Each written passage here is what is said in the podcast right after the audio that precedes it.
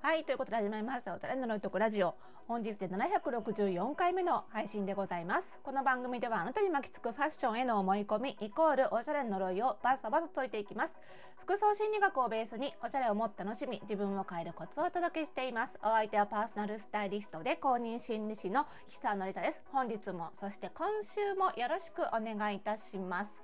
さあまずはですね、えっ、ー、と Spotify の感想機能からねご感想を送れる機能、まあ、Q&A 機能なんだけど厳密にはね。からいつもご感想を送っていただいてありがとうございます。1月11日に配信した、えー、第758回お便り、会社で自己評価をすることを求められてるんだけど、どうしてもできないというね、お悩みに回答した回に、えっ、ー、と、お寄せいただいてます。ご感想をね、読んでいきたいと思います。えー、明けましておめでとうございます。おめでとうございます。えー、年始から災害や事故と様々なことが起き、新年を祝うモードではなく、私も自分の話す言葉を考えてしまうような心境でした。さて、今回のお話、ぎっくりという感じでした。私も自己評価を面接などで馬鹿正直に話したり書いたりしており、本当に自己アピールが下手だったと思います。笑い。そうか、自己評価を問われた時は自己アピールのつもりで伝えればいいのかと、今更ながらとても参考になりましたということでね、ありがとうございます。まあ、そうですよ。そうですよ、それなんですけど、いや、ほら、自己評価しろって言って、ちゃんと評価基準を提示してくれてない場合には、評価できないわけですからね。ね、いろんな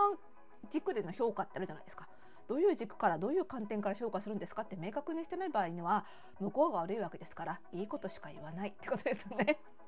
だからほらなんだろうな。あの面接でもさ短所はって言われてもどう考えても長所だろっていうものをなんとか短所的に言うみたいななんかそういう感じで自己アピールしてればいいんですよね。本当にね。そそんな感じで生きていきましょうよ皆さんね。はい、ということでご感想ありがとうございます。あの Spotify でお聞きの方はねあの Q&A 機能っていうのがあってあの気軽にメッセージを送っていただけますのでねよろしければご利用いただければというふうに思います。時時折こんな感じで取り上げさせていただきます。さあ今日はですね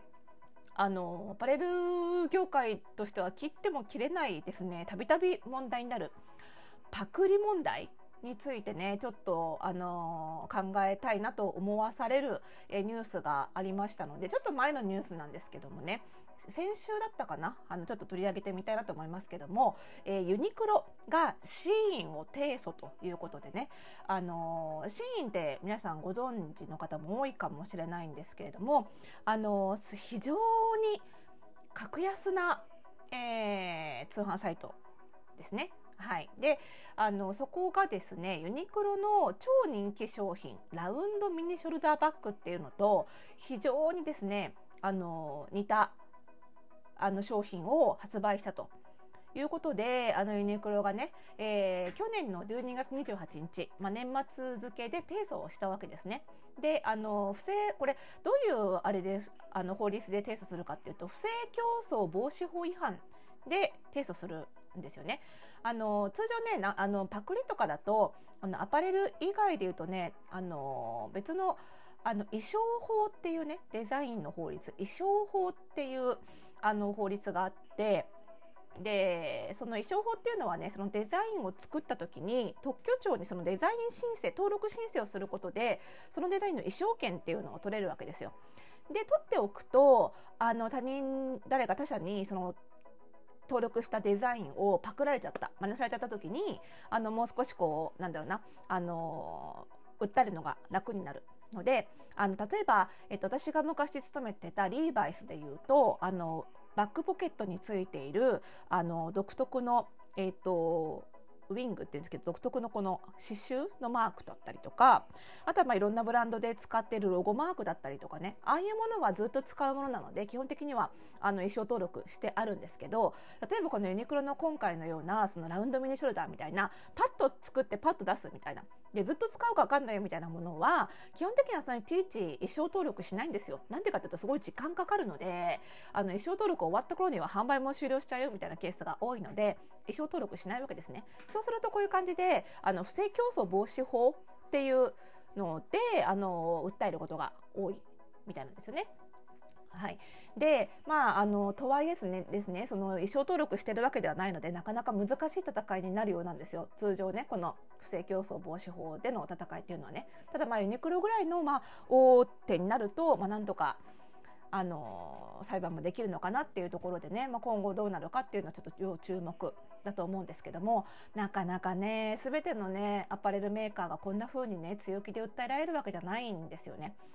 でそもそもねやっぱりアパレルってもうパクリパクられの歴史であると言ってもおかしくないぐらい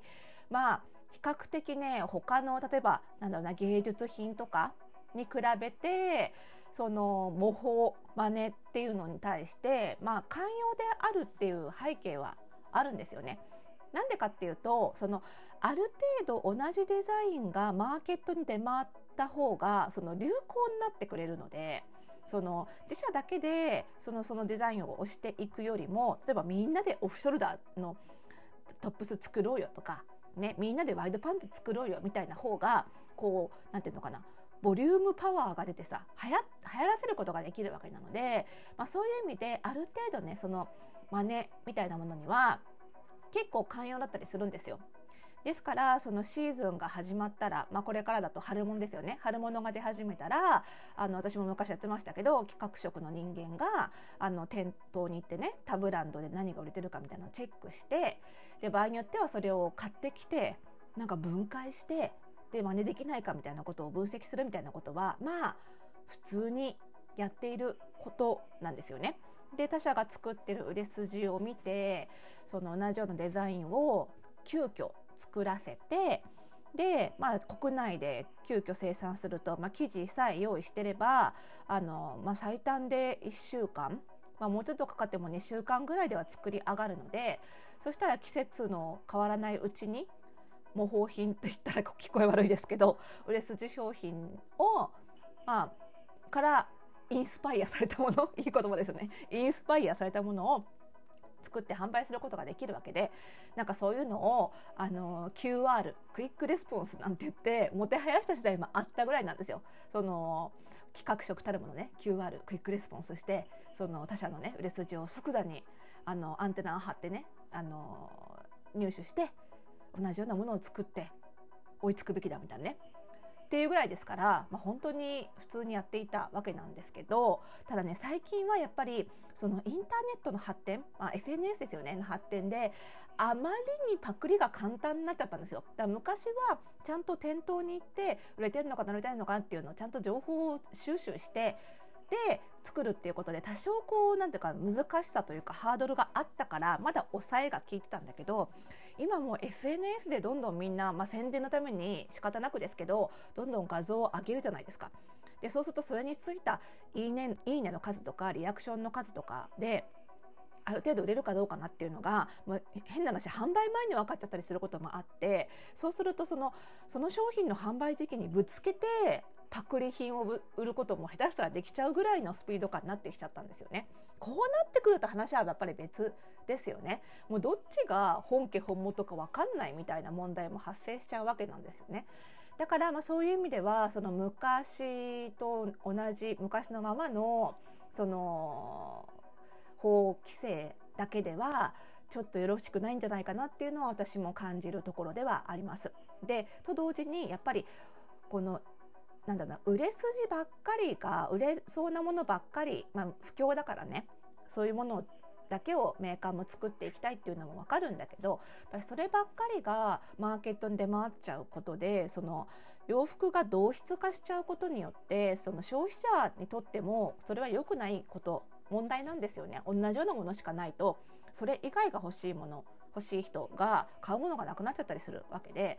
あのなので、まあ、そのマーケットの同質化っていうのも消費者にとって決していいことではないのでそういう意味でもちょっと規制していくべきなんじゃないかなというふうには思いますね。で、まあ、今できることとしてはねやっぱり消費者としては、まあ、調べられる限りでいいんですけど難しいと思うんですよだから調べられる限りでいいと思うんですけどできる限り模倣品は買わないあの模倣品だったらどうしようって心配になっちゃいますっていう方はなんかそのアイテム名だったりあとはその商品のね画像でを保存して Google 画像検索とかかけると結構似たデザインのねあの商品ね、精度高く検索できるのでそういうので一回調べてみると安心かもしれないですね。はい、であとはそのやっぱりねパーソナルスタイリストとかイメコンがおすすめしないっていうのもやっぱり大事だと思うんですよ。であのー、やっぱりおすすめしないことも大事だしもしね万が一だよお客様がどうしてもそれを着たいとかやっぱり模倣品の方が一般的には値段が安くなるのでその金銭的な問題でこのデザインがどうしてもいいんだけど安いより安い模倣品を買いたいって時にはその模倣品を着る上での問題点とか模倣品って見る人が見れば分かるのでそのそれを着ることでのその、まあ、印象の悪化を招くこともあるかもしれないし、まあ、そういうことをしっかりご説明してまあでも買うことを止められる立場ではまあスタイリストは正直ないので、まあ、ちゃんとでも説明責任はやっぱりあるんじゃないかなと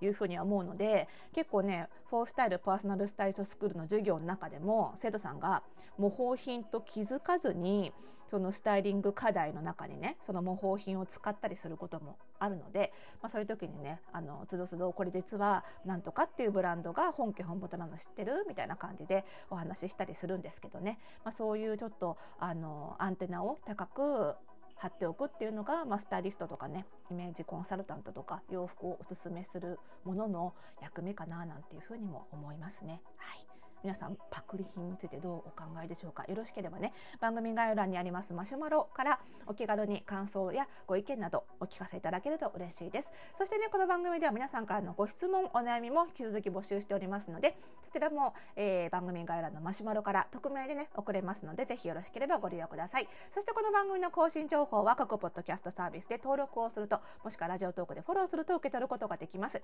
登録数が増えるのが本当に励みになりますのでねぜひぜひまだ登録まだの方は、えー、ご登録をよろしくお願いします。それではまた次回の配信でお会いしましょう。おやすみなさい。